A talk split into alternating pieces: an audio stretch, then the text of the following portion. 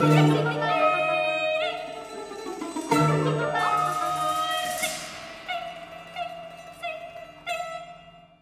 and welcome to the CP podcast. I'm here with our guest today, Lucy Dhegrae. Lucy and I are about to embark on a show at National Sawdust on June 2nd and 3rd, and we're here to talk about it.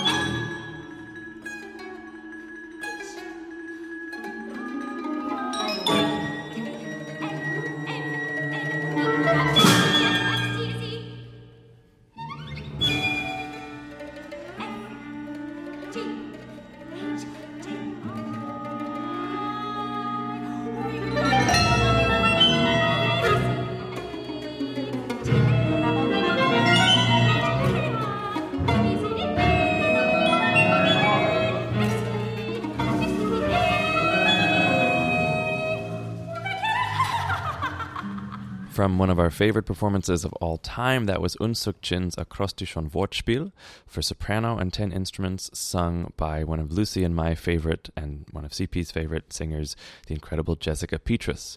That was at the DiMenna Center in May 2016. Lucy, it's wonderful to have you here. We've never gotten a chance to work together with Cantata Profana, but I know that we've seen each other do a lot of things, and I'm excited to get to work on this show. Me too. I'm a Cantata Profana fan. Woo. Woo. I'm a, I'm really I'm a huge Jessica Petrus fan.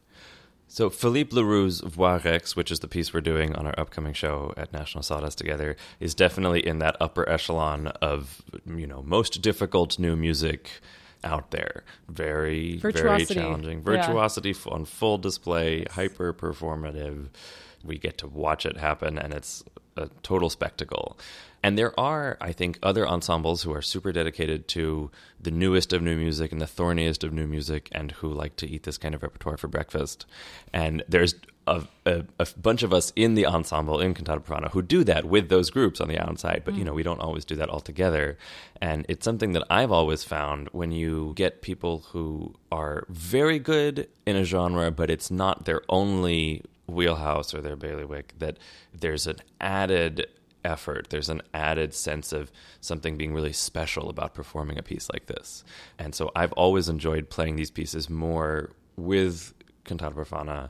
When you're just on a diet of contemporary music, sometimes you're you're more worried about certain aspects of the music. Rhythm is a, is a big one. You have to line up. You have to do the rhythm right.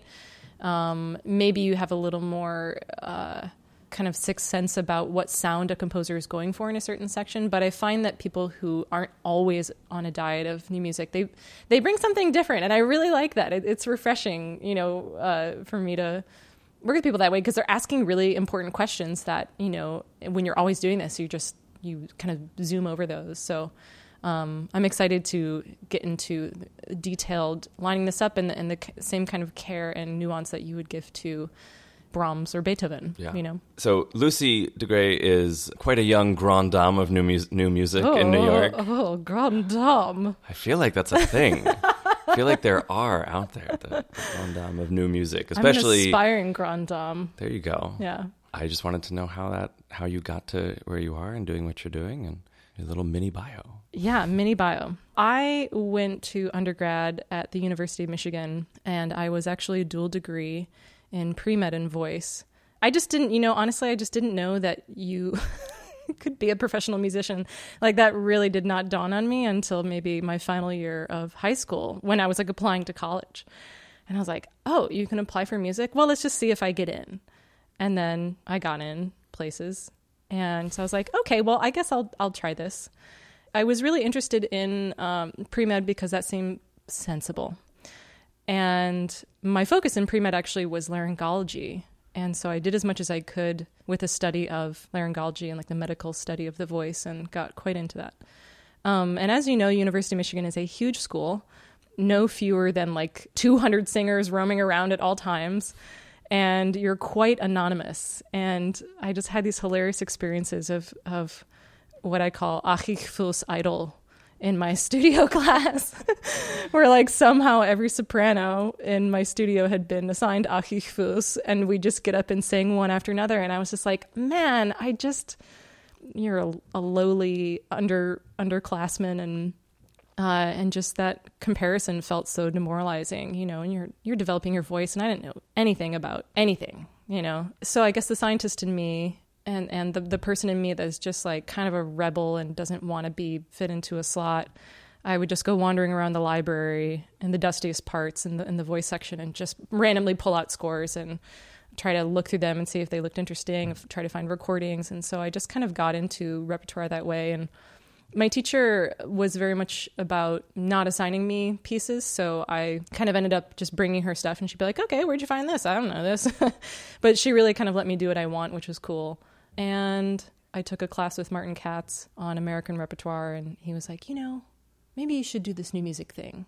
And that was really the first person who was like, "This is for you," but it also just kind of like fit everything that I that I liked about it. That there was, you know, this kind of like nerdy math sciency part where you have to really, really get into details and breaking down rhythms, and I I liked that, and I liked that no one else was doing it really, and and then eventually, what I really liked about it was that I could really be an active part in the living, breathing future of music, you know, rather than contributing to a dead canon, you know, which is beautiful. But but frankly, you know, when I sing, um, and when I what I like in singers is not the beautiful golden voice. You know, I, I like that for about five minutes and then I get bored. So that's just you know that's just me, and so that's not, that's also not what really I bring to my singing. My singing, I feel like, is very based on the piece I'm doing Yes. So I don't have one voice, and people kind of like, well, how, what do you like to sing? And I just actually kind of like to be a chameleon and fit into other pieces. So yeah, so that's kind of how I got into doing contemporary music, I guess. And now I'm married to a composer and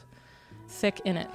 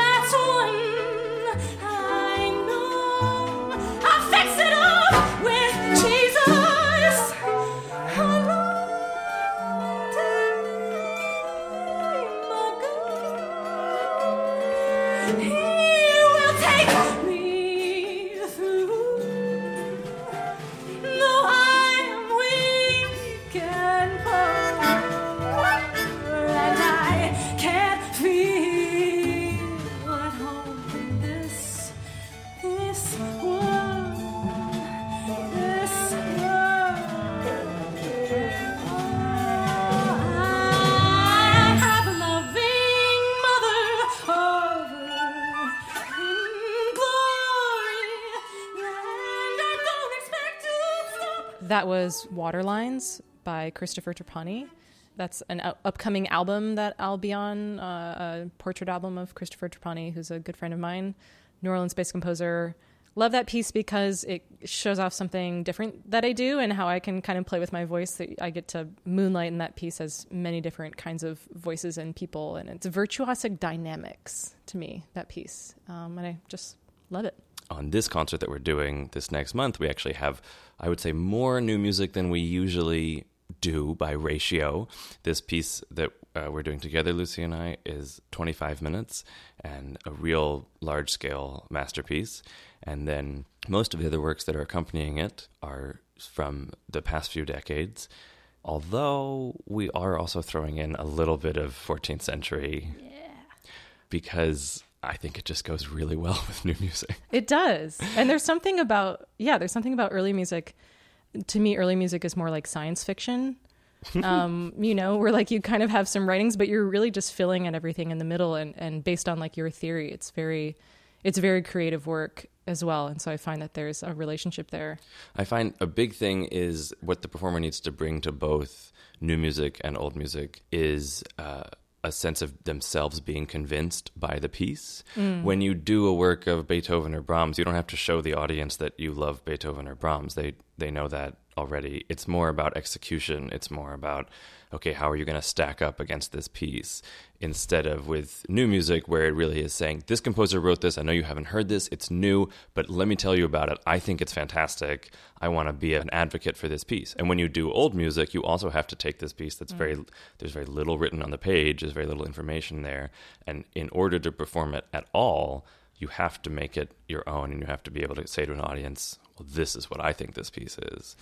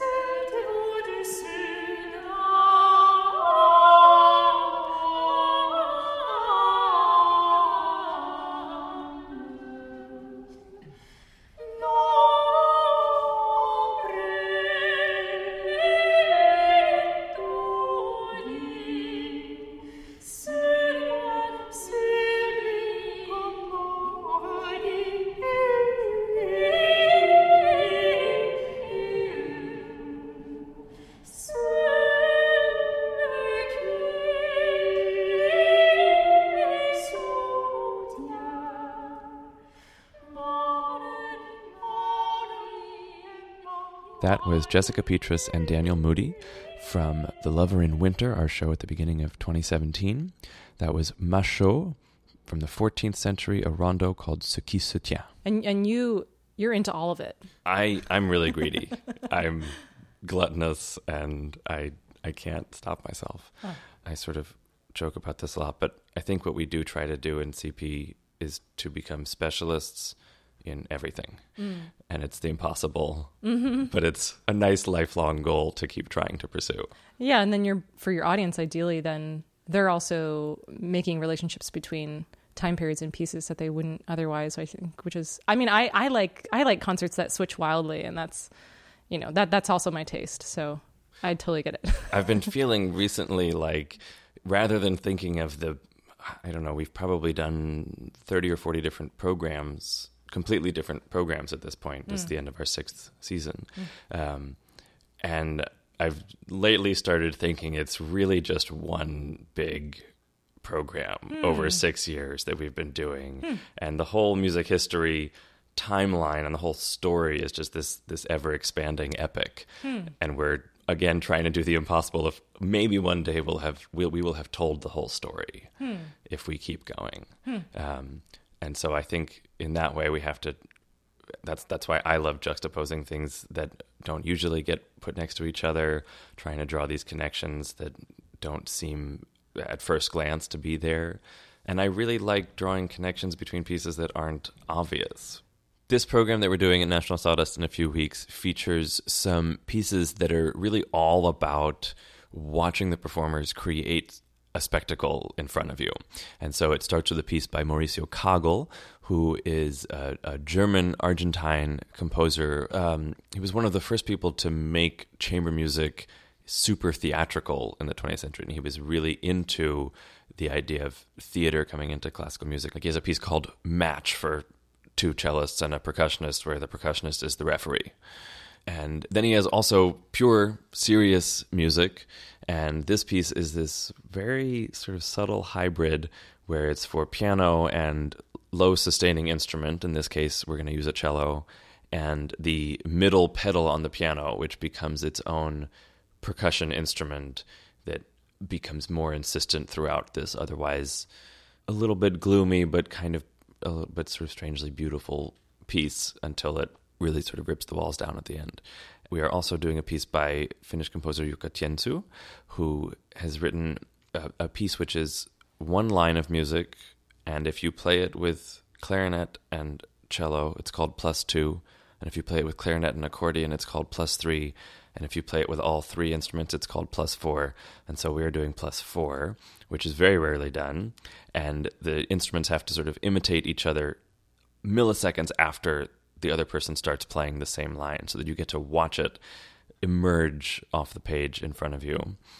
Uh, and then we also have something which I have been dying to put on a new music concert for years, which is that Lucy will be singing one of Guillaume de Machaut's solo lai, which are these songs that are just one line for solo voice from the 14th century with incredible poetry and incredible melodies that just spin out forever. And every time I hear them, I think it's some performance art piece that somebody wrote five years ago, and instead it's 700 years old. It interrupts what's happening in the rest of the concert and sort of recontextualizes where we are. For me, whenever a singer is going to do a really big piece on a program, we should meet them earlier in the evening hmm. somehow. Mm-hmm. And so I like the idea that you are going to pass through the space as this 14th century bard and then come back as a 21st century badass. Yes. Also on the program is Simon Steen Andersen's Difficulties Putting It Into Practice, which is a wonderful piece that Doug and Lee performed at Spectrum many years ago on their spotlight, where they had taken piano and percussion and gone sort of as far with that as they could possibly imagine.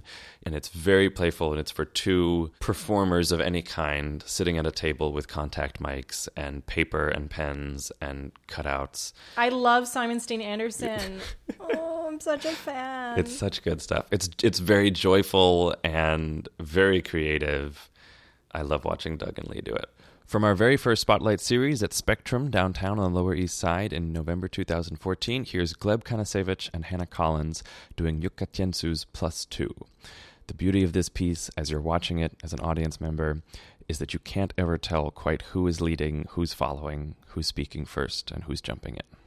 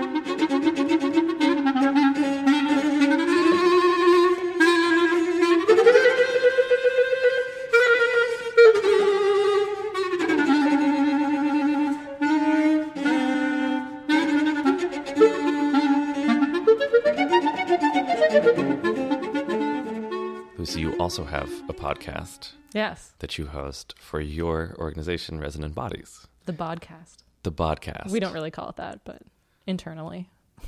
So tell us about Resonant Bodies. Yeah, Resonant Bodies uh, was founded in, I founded it in 2013.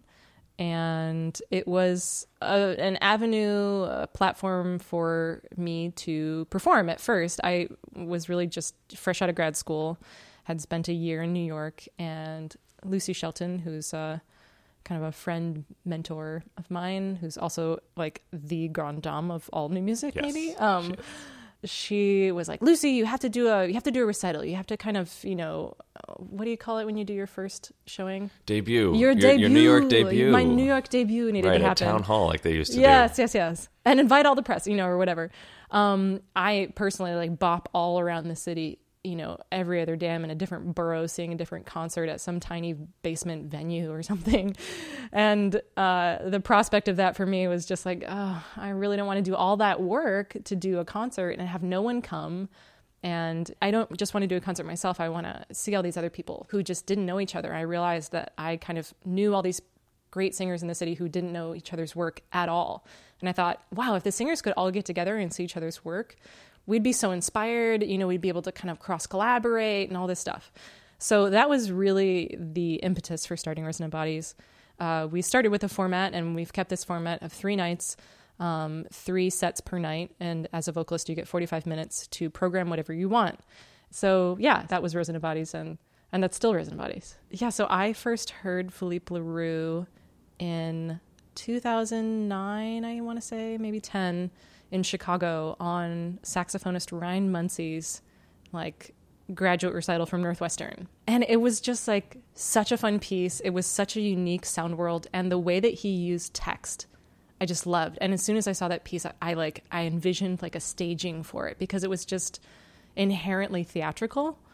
And so I just fell in love with that piece and and then, you know, kind of kept my ear out for hearing his name around and, and getting into his work. And I'd heard of Voix Rex. And then um, I guess the first time I took a proper listen was sometime either 2015 or 2016. Uh, but Sofia Burgos, who uh, she did this in her undergrad, which is insane at Eastman, and they had a recording of it. And when I interviewed her on my podcast, we talked about this piece and I just loved it. I loved all the sounds, and I just I love that you get to sing but also play, and I think that's really what the piece is about. It's written for Donatienne Michel Dansac, who's this amazing, you know, talk about grand dames. Like mm-hmm. she's one of the grand dames, and so many pieces have been written for her, and she kind of owns Aperghis and Leroux's. You know, she's had such an influence on them, and so he wrote this for a singer who is extremely virtuosic who um, really, you know, could just, you know, Voix Rex. It's kind of this piece to show off how awesome she is and, and how how she controls everything and and um, yeah. So I, I, think people will hear that when they when they hear the piece. Hopefully. Oh yes, I, I have no my doubt. rendition. I have no doubt. I am not Donatienne Michel Dansac at all, um, but very much admire her. But the sound itself is is the spectacle, the sort of range of sound, the spectrum of sound that he's able to create and the different gestures that, that come out of it.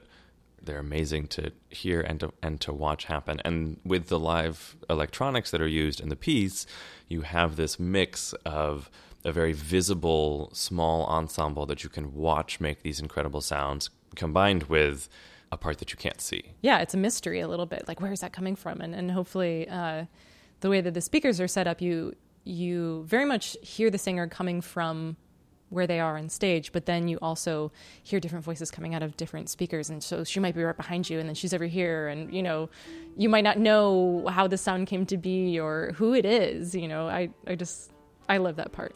And my, my impression, definitely watching that performance by Donatienne, who was, who was written for her, um, was the sense that every time that happens, the more the live electronics sort of expand outwards, you actually get this feeling of being more inside her head. Yeah. Or inside the singer's. The singer is very much a character in this piece.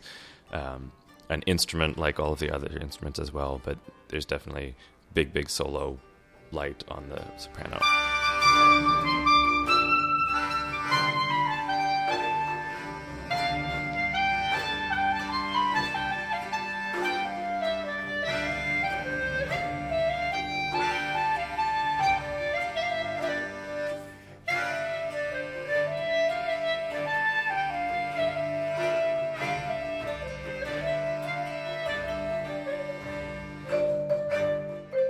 Thank you so much for joining us, for listening today, and thank you to my guest Lucy Dhegrae for being here. We'll be at National Sawdust in two weeks for a program with Philippe Leroux's Voix Rex, works by Mauricio Kagel, Jukka Tiensuu, Simon Steen Andersen, and of course Guillaume de Machaut. Thank you for listening. Subscribe to us on iTunes, like us, review us, rate us, and you'll hear from us next time. We'll leave you today with a last bit of Machaut, again from the 14th century, but this time quite updated with a big modern band. This is from Ancient Groove Music this past summer.